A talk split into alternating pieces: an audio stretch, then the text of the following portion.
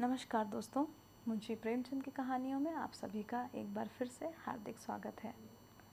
पिछले एपिसोड में हम सुन रहे थे कहानी दो बैलों की कथा। चलिए, आज के एपिसोड में इस कहानी को पूरा किए देते हैं। हीरा और मोती जब कांजी हाउस में बंद कर दिए गए तो वहाँ का मंजर बहुत ही अजीब था। वहाँ पे इनके अलावा कई अन्य जानवर थे। भैंसें थीं, बकरियाँ थीं, घोड़े थे, गधे थे, पर किसी भी जानवर के सामने चारा ना था। कई तो इतने कमज़ोर थे जो खड़े भी ना हो पा रहे थे। ज़मीन पर मुर्दों की तरफ़ पड़े हुए थे।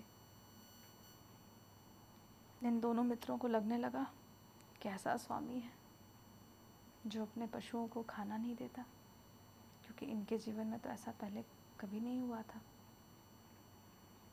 जब रात में भी भोजन नहीं मिला तो हीरा को क्रोध आया। उसने मोती से बोला, चलो मिलकर इस दीवार को तोड़ देते हैं। कच्ची मिट्टी की ही तो है। पर मोती बेहद मायूस हो चुका था। उसने उसी मायूस स्वर में बोला, मुझसे नहीं होगा। हीरा, बस इसी बात की अकड़ थी? मोती ने बोला, सब अकड़ ख़त्म हो गई, मुझसे ना होगा। जब हीरा ने साथी को इतना मायूस देखा तो उसने अकेले ही प्रयास शुरू किया। और उसी समय कांजी हाउस का चौकीदार लालटेन लेकर जानवरों की हाजिरी लगाने आ पहुँचा। हीरे का उद्दंडपन देखा तो डंडे से उसकी पिटाई कर दी और रस्सी में बाँध दिया। मोती ने पड़े पड़े ही अफसोस ज़ाहिर किया। आखिर मार खाई क्या मिला? हीरा ने बोला अपने बूते भर ज़ोर तो मार लिया। अरे, ऐसा ज़ोर किस काम का जिससे बंधन में पड़ जाए? ज़ोर तो मारता ही जाऊँगा, चाहे कितने भी बंधन पड़ जाए। यूँ भी मरना ही है। सोचो, दीवार खुद जाती तो कितनी जाने बच जाती। यहाँ कितने भाई बंद हैं। किसी की देह में जान नहीं है। दो चार दिन यही हाल रहा तो ये भी मरेंगे, हम भी मर जाएँगे। यह सुनकर मोती ने हामी भरी और थोड़ी हिम्मत जुटाई और वो दीवार तोड़ने लगा। और यही कोई दो घंटे में दीवार का एक टुकड़ा टूट गया। और दीवार का गिरना ही था कि अधमरे से जानवरों में जान फूक गई। पहले घोड़ियाँ भाग गईं, फिर भैंसें, फिर बकरियाँ पर गधे कहीं नहीं गए। मोती ने बोला, अरे, भाग जाओ भाई, जान बचा लो। तो बोलते हैं, नहीं, पकड़ लिए गए तो। कहते हैं, अरे, एक बार प्रयास करने में क्या है? ना भाई, हमें तो डर लगता है। काफ़ी वाद विवाद के बाद भी जब गधे न माने तो मोती ने सींग से हाँक के उन्हें भगा दिया। आधी रात से ऊपर हो चुका था। हीरा ने कहा मोती तुम भी चले जाओ और अपनी जान की रक्षा कर लो। मोती ने आँख में आँसू लेकर कहा क्या तुम मुझे इतना स्वार्थी समझते हो? हीरा मैं और तुम एक ही हैं एक साथ रहे हैं तो जो होगा उसको हम एक साथ ही साम, सामना करेंगे उसका। हीरा ने कहा तुझे बहुत मार पड़ेगी मित्र तुम भाग जाओ। मोती ने कहा, कोई बात नहीं। मैं तुम्हारे साथ ही रहूँगा। जो होगा, दोनों मित्र साथ में झेलेंगे। भोर हुई तो मुंशी और चौकीदार वहाँ आए। और बाड़े का हाल देखकर उनके में खलबली मच गई। सारे जानवर नदारद। समझ गए, ये काम तो मोती का है। और फिर मोती की भी खूब मरम्मत हुई और उसे भी रस्सी में बाँध दिया गया। एक सप्ताह तक दोनों मित्र वहाँ बंधे पड़े रहे। किसी ने चारे का एक दाना तक न डाला। कभी कभी पानी दे दिया गया, जिसके बूते वे जीवित थे। इतने दुर्बल हो गए थे कि उनसे उठा नहीं जा रहा था। एक दिन बाड़े में दुगदुगी बजने लगी। और दोपहर में कुछ पचास साठ आदमी इकट्ठा हो गए नीलामी के लिए। पर ऐसे मरियल बैल लेता कौन? बाद में एक दढ़ियल आदमी आया जिसकी आँखें लाल थीं और बड़ी कठोर मुद्रा थी। उसको देख कर ही दोनों मित्र की रूह काँप गई।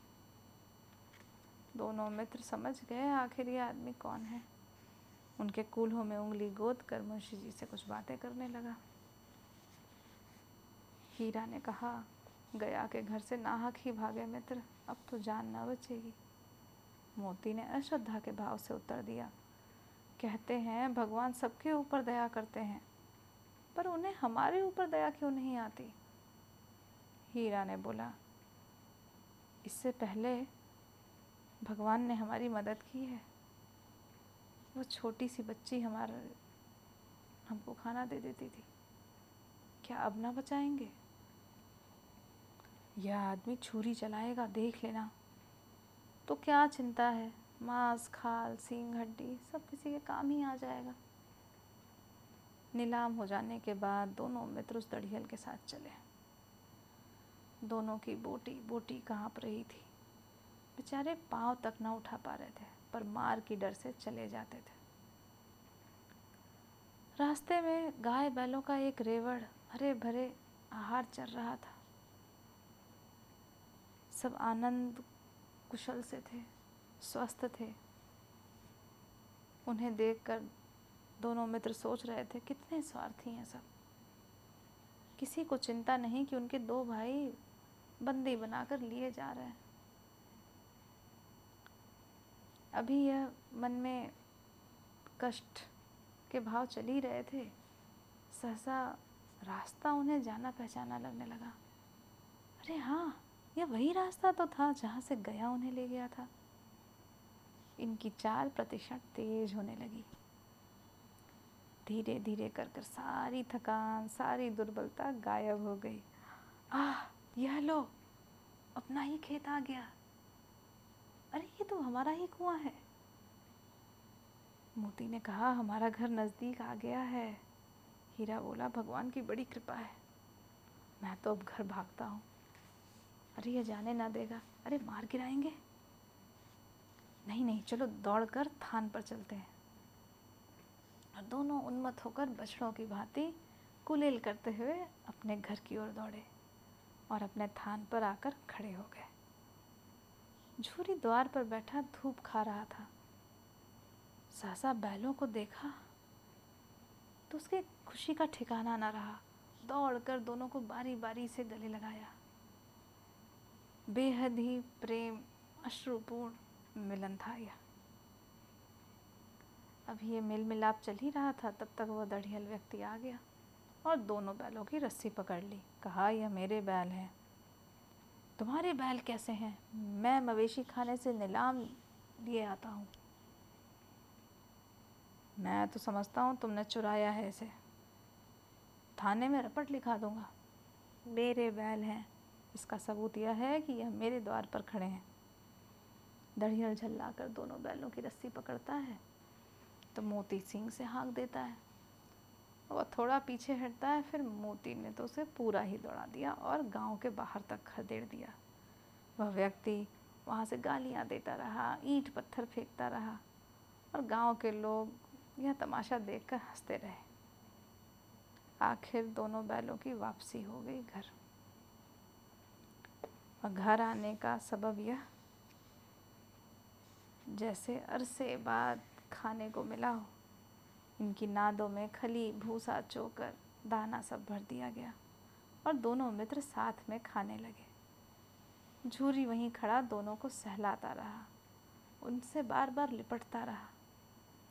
और आश्चर्य की बात तो यह थी कि इनका स्वागत झूरी की पत्नी ने भी उसी प्रेम से किया।